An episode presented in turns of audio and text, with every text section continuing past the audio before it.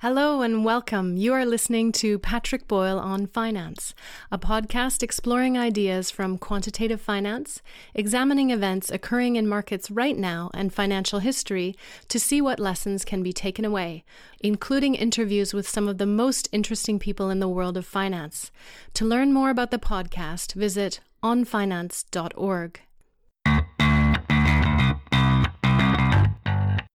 US criminal authorities are gathering information on contacts between dozens of short selling hedge funds and prominent bearish research providers right now as they investigate possible trading abuses in the stock market relating to short selling.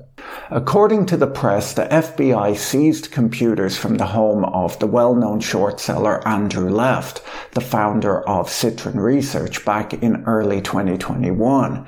In more recent months, the Justice Department subpoenaed other market participants seeking information on their communications, calendars, and other records. The Department of Justice is not the only government agency investigating possible wrongdoing. The SEC has also send requests for information to many of these firms. Right now, no one's been accused of any illegal activity, and it is quite common for investigations to be opened without leading to any charges. The SEC is a US regulatory agency whose purpose is to maintain a fair securities market and to protect investors from various types of fraud.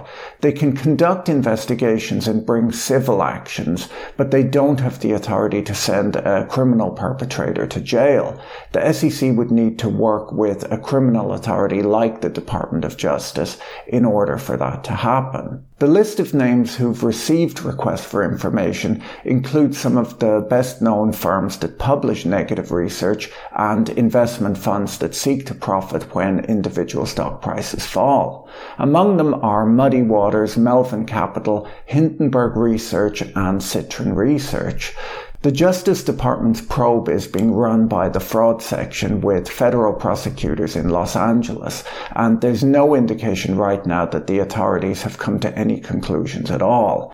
According to Bloomberg, they've been examining trading in dozens of stocks, as well as the relationship between investment funds and researchers, looking for signs that markets have been manipulated or that other laws have been broken. Subpoenas requesting firms and individuals to provide information apparently went out in the autumn of 2021, but many of the firms on the list have told the press that they've not been contacted by authorities and that they've no reason to believe they're the focus of any investigation. These investigations come at a difficult time for short sellers and short selling research firms. A number of bearish funds closed down over the last few years as the market steadily rose after the credit crunch and government stimulus pushed up stock prices. Many short sellers lost fortunes last year during the meme stock frenzy when retail investors banded together to pump up the stock prices of popular short positions. By late January of last year, Citron Research vowed to give up short selling research and to focus on long only bets. Short selling is a trading strategy that really upsets some retail investors. They hate that firms publish negative research on stocks that they invest in, and they're upset that investors are able to profit from falling stock prices. Some of the most prominent short selling critics historically were executives at companies that were later found to have engaged in fraudulent activities. It's always been seen as a bit of a red flag on Wall Street when a CEO begins blaming short sellers for poor stock performance. Lawmakers in Congress held hearings on the topic of short selling last year amid the frenzy over meme stocks like GameStop and AMC and began demanding more regulatory oversight of this trading strategy. I made a video a bit over a year ago explaining the mechanics of short selling, but I don't generally recommend it as an investment strategy to most investors, as I feel that it's often easier to find stocks that are likely to rise than to fall, and the risks of the strategy are quite different to the risks of owning a basket of stocks. Short selling, though, involves selling borrowed shares in the hopes of profiting from a fall in their price. I think that the fact that people can do this is generally good for markets as it draws attention to market bubbles, improves price discovery, and from time to time digs out the occasional fraud. The term naked shorting, which we've heard a lot about over the last year, has very little to do with a short seller's lifestyle or wardrobe decisions, but instead it refers to the illegal practice of selling shares without having properly secured the borrowed shares first. Now, financial history is filled with examples of governments and financial regulators banning short selling. In 2019, BaFin, the German regulator, announced that they were prohibiting new short positions in Wirecard, a company that a year later collapsed due to fraud. Short selling has been around as long as the stock market has, and allegations of wrongdoing by short sellers have been there from the start too.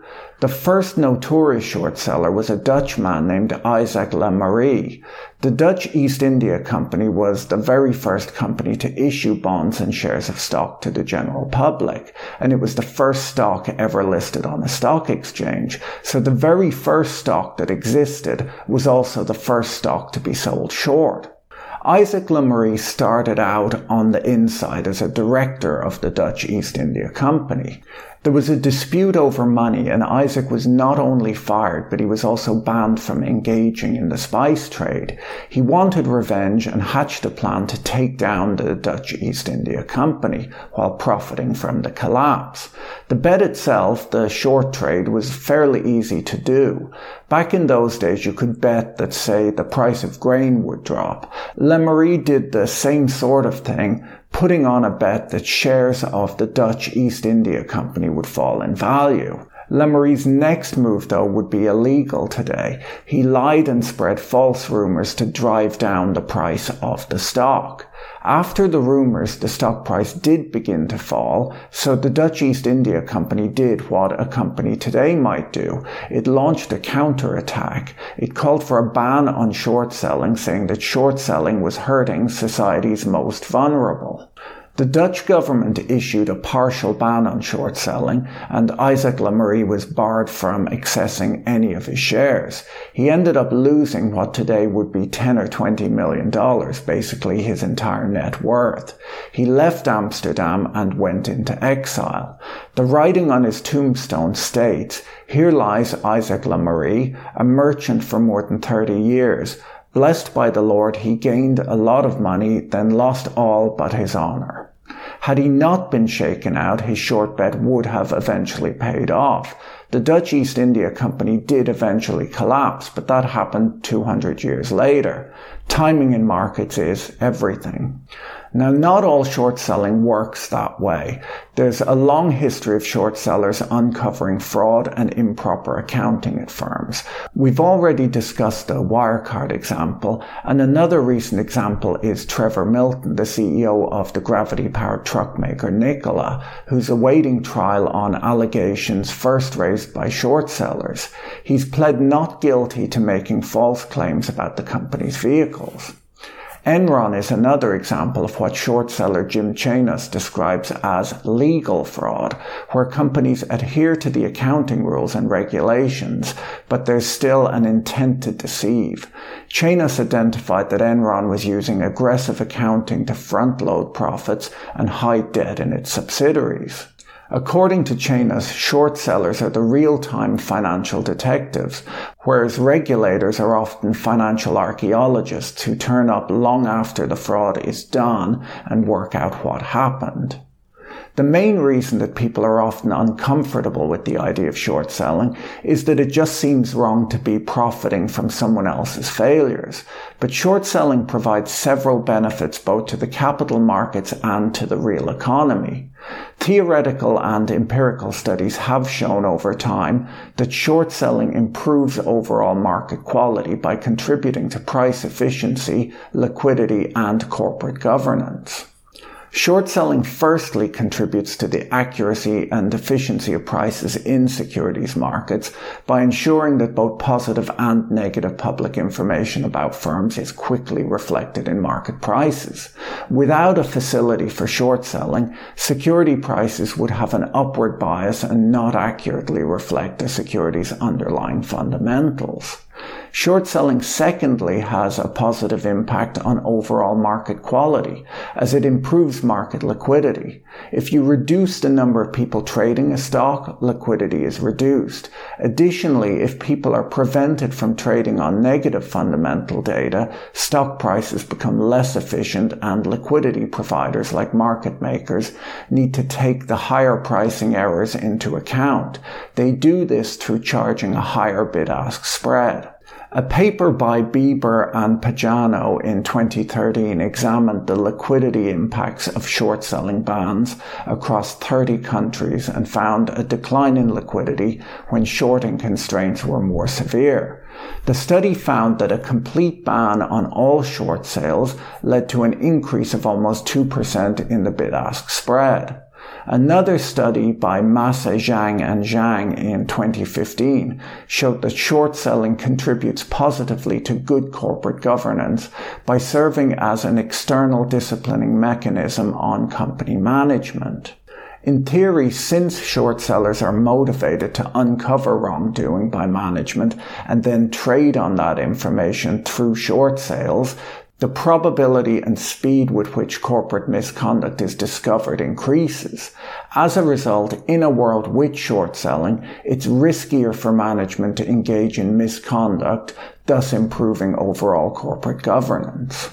The study found that the mere possibility of short sale activity disciplines firm managers. The higher the short selling potential of a given stock, measured by the total supply of shares that are available to be lent for short sales, the less likely it was that firm management were manipulating corporate earnings. This clearly illustrates the disciplining effect of short sales on corporate executives. It'll be interesting to see how these investigations go and if any wrongdoing is found in the investigations by the Department of Justice and the SEC. Those who feel that the regulators have been asleep at the wheel will be happy to see an investigation and law-abiding short sellers will equally be happy to show that they've not been breaking any laws. Have a great day and talk to you again soon. Bye. If you enjoyed this episode, be sure to subscribe so you're notified when a new episode is posted. Thank you to everyone who is supporting this content on Patreon. If you enjoyed this content, you can find more like it on YouTube, on the Patrick Boyle on Finance channel, or follow us on Twitter at Patrick E. Boyle. Thanks for listening. Bye.